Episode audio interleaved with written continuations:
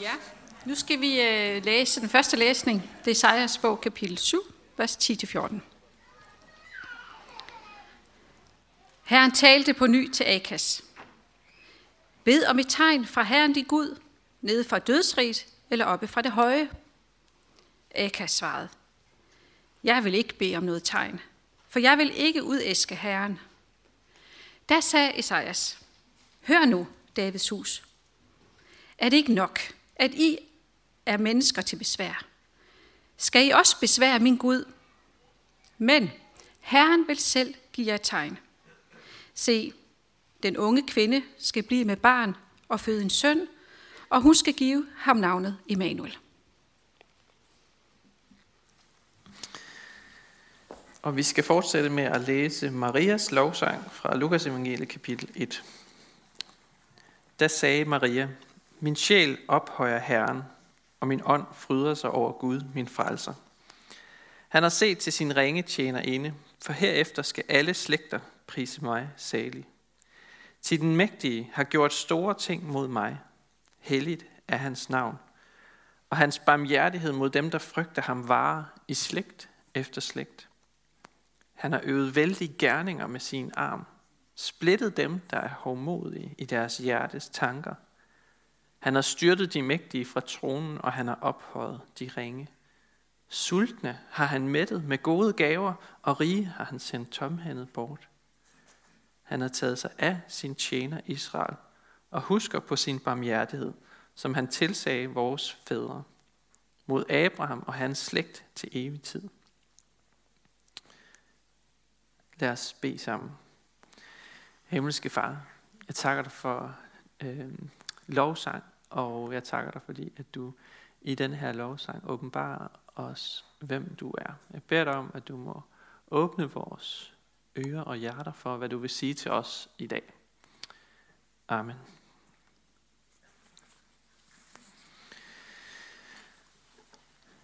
En ung kvinde, Maria, står op i byen Nazareth. En øh, helt almindelig morgen.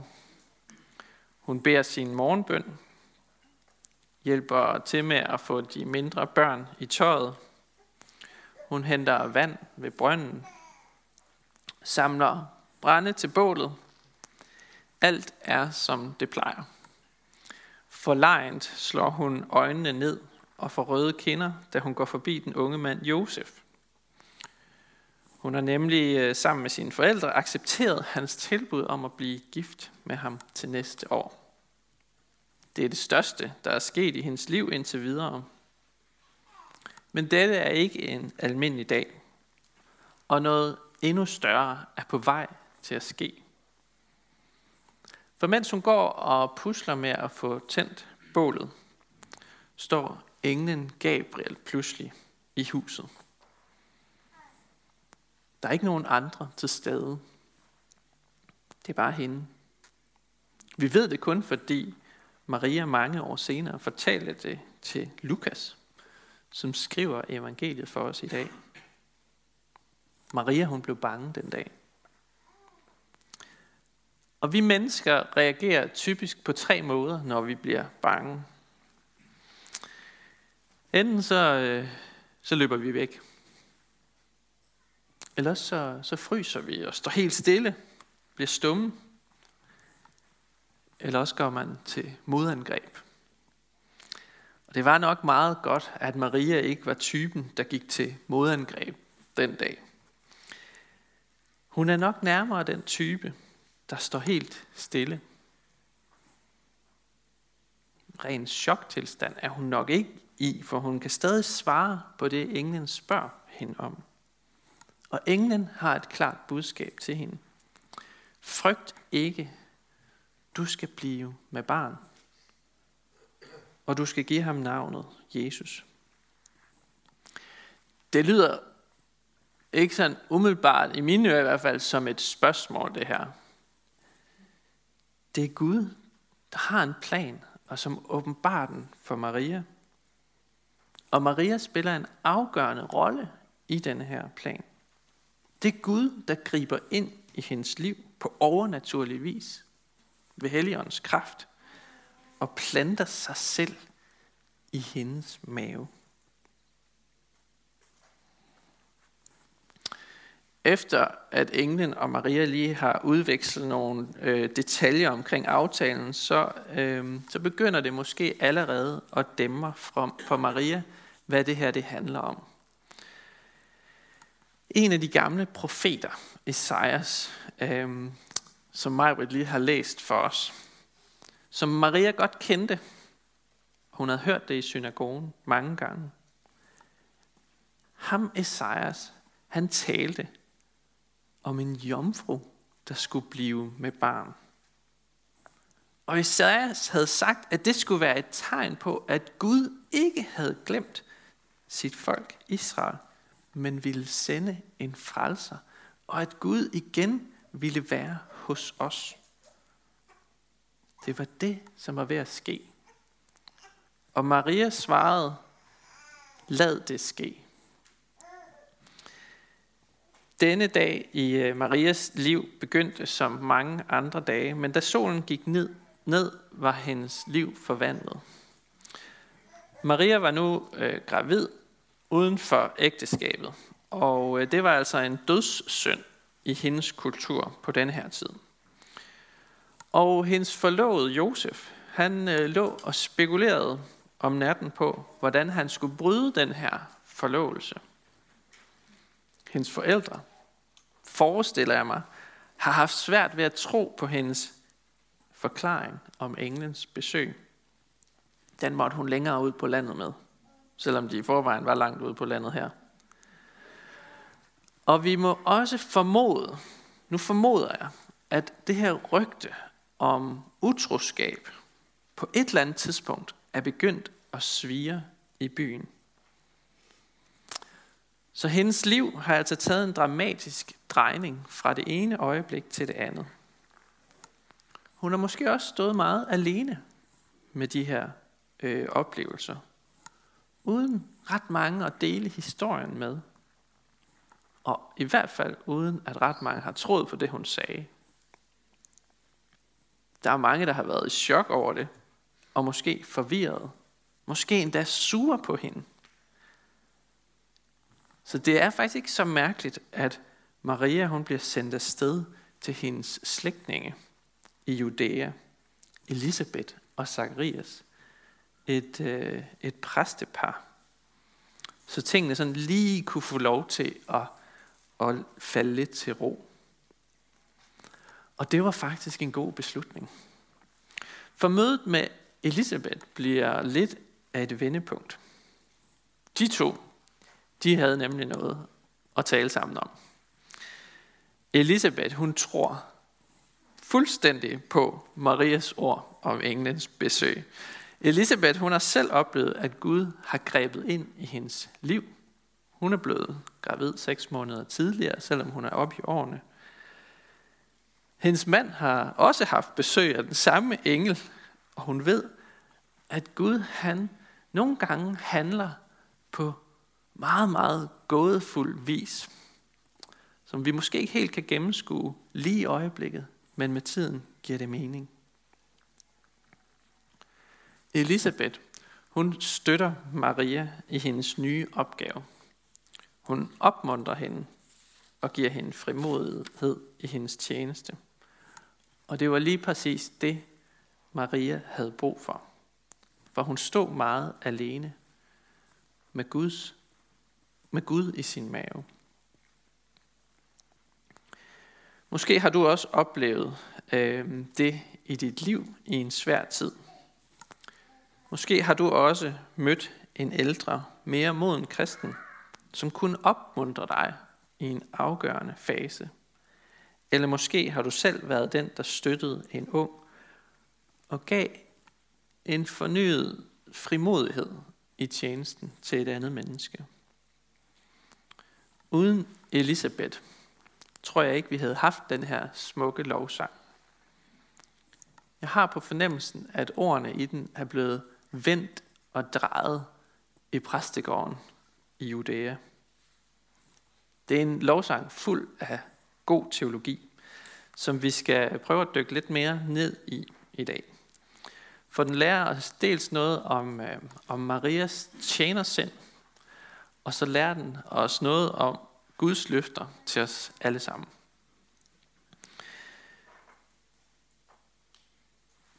Der er blevet sagt øh, og skrevet meget om, øh, om Bibelens syn på kvinder.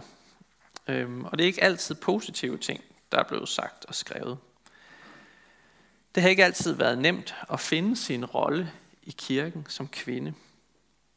På Jesu tid, der blev kvinder nærmest set som andenrangs borgere. De havde ikke noget at skulle have sagt. Kun derhjemme i hvert fald. Jeg har også oplevet menigheder i dag, hvor kvinder er blevet begrænset i deres tjeneste. Men hvis vi lægger mærke til dagens prædiketekst, så er den skrevet af en kvinde. Så Bibelen lader altså kvinder komme til ord. Det er virkelig bemærkelsesværdigt, for det var bestemt ikke almindeligt på denne her tid. Og det siger os noget om, at Gud han bruger både kvinder og mænd i sin frelsesplan. For kvinder får ikke sin værdi, fordi hun har fundet sig en mand. Kvinder får heller ikke deres værdi, fordi de har født en søn. Kvinden er ifølge Bibelen skabt i Guds billede og har værdi i sig selv, ligesom manden er det. Hun har værdi fra Gud, ligesom manden har værdi fra Gud. Og Guds frelse gælder både mænd og kvinder.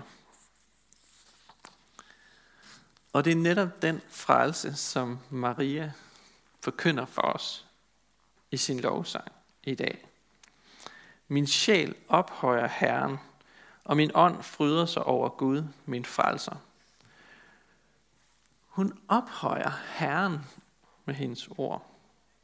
Det latinske ord for, øh, for ophøje, det er magnificat. Øhm, og det er simpelthen blevet navnet på den her lovsang.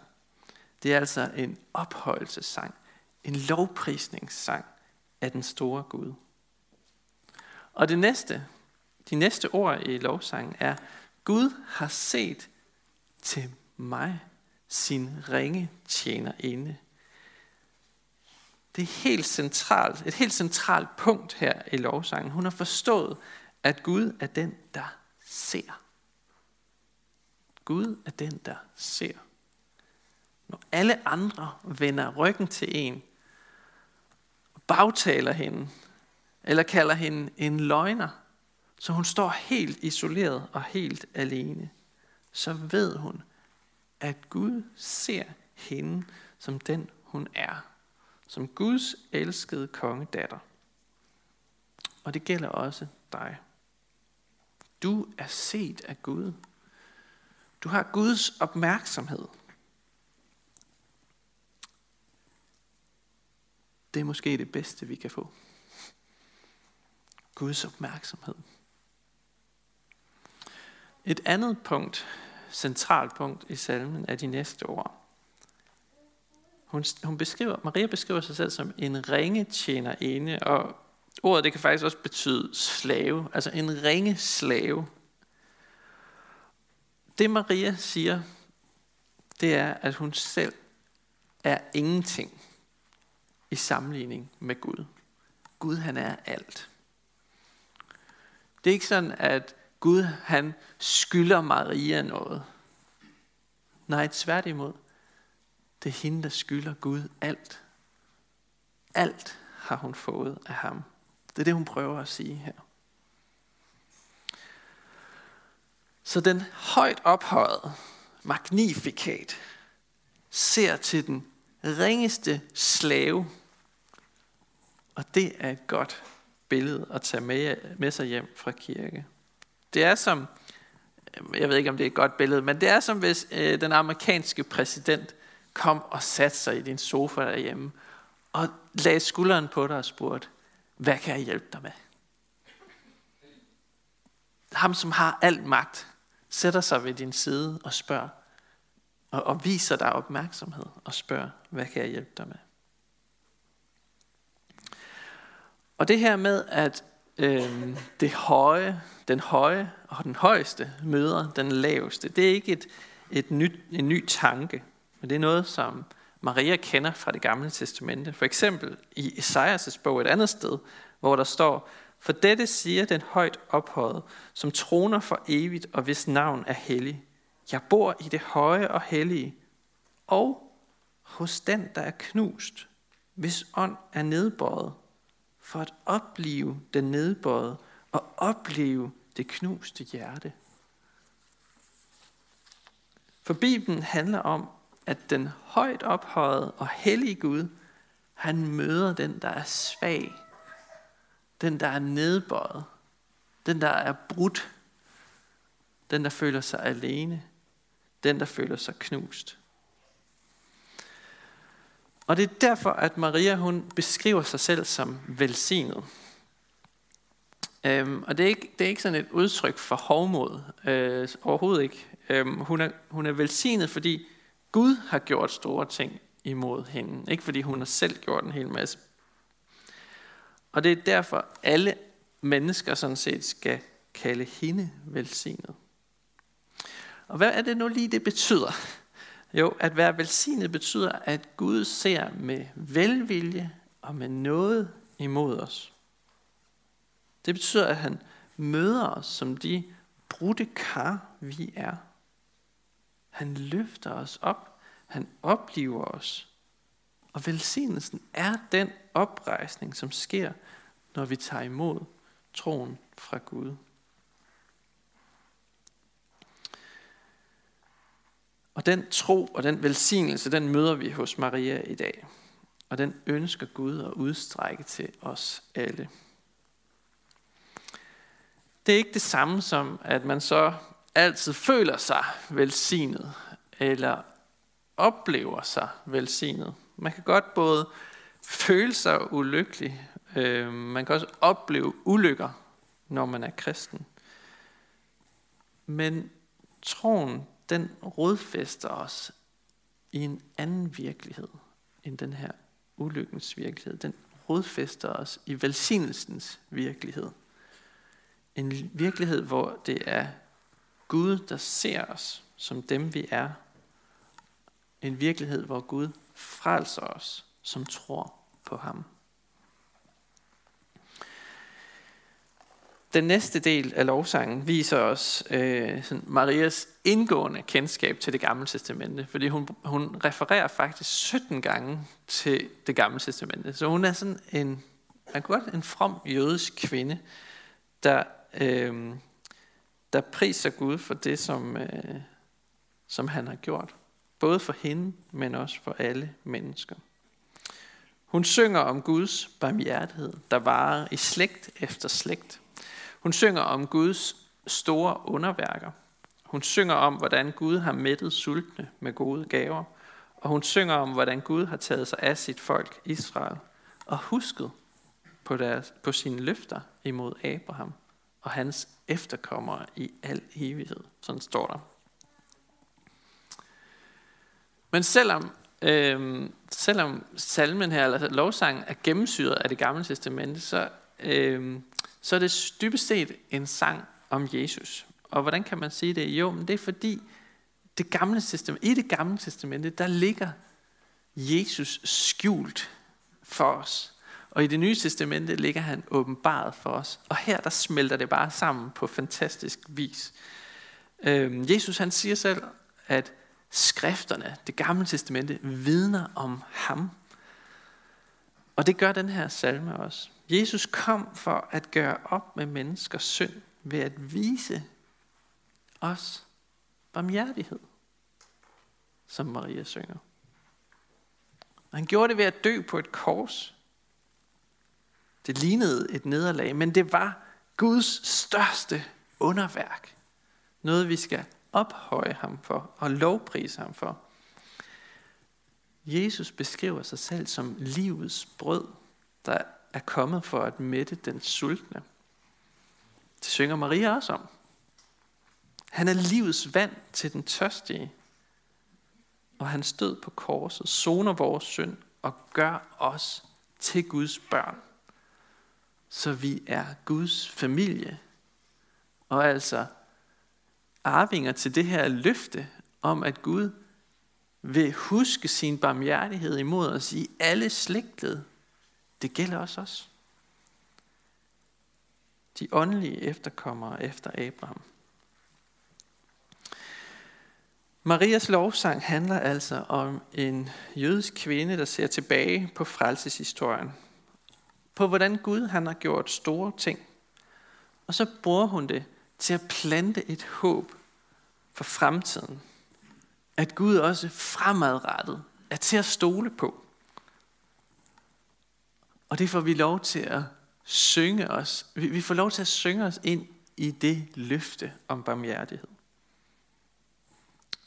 Og sangen handler ikke, ikke så meget om os. Det handler heller ikke så meget om Maria. Men det handler, den handler om Gud. Den handler om, hvordan Jesus vil frelse os gennem tro på ham.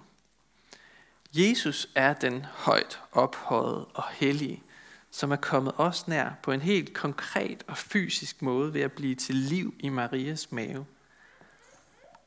Det skal vi øh, prise ham for.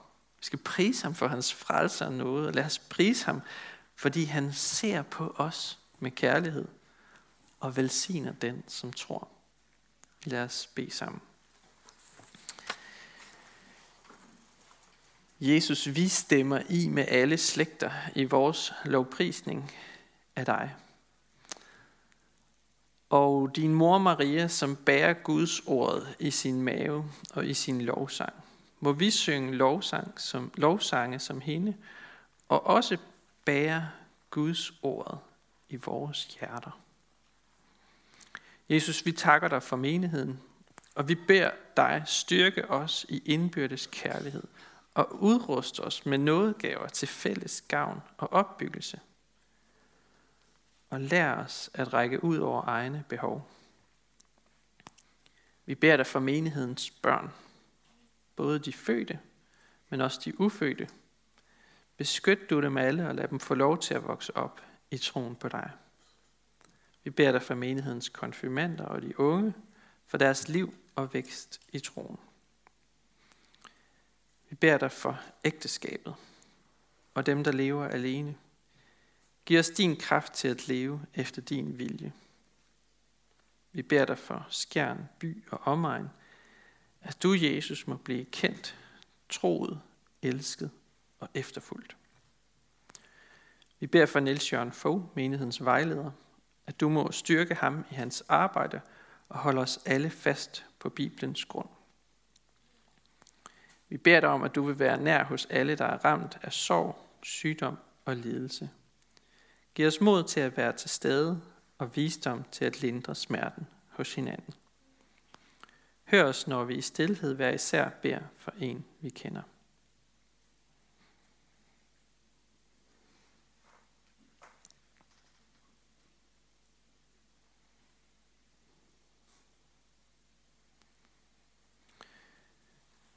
Vi beder dig, Jesus, fredens konge, som de gamle profeter talte om.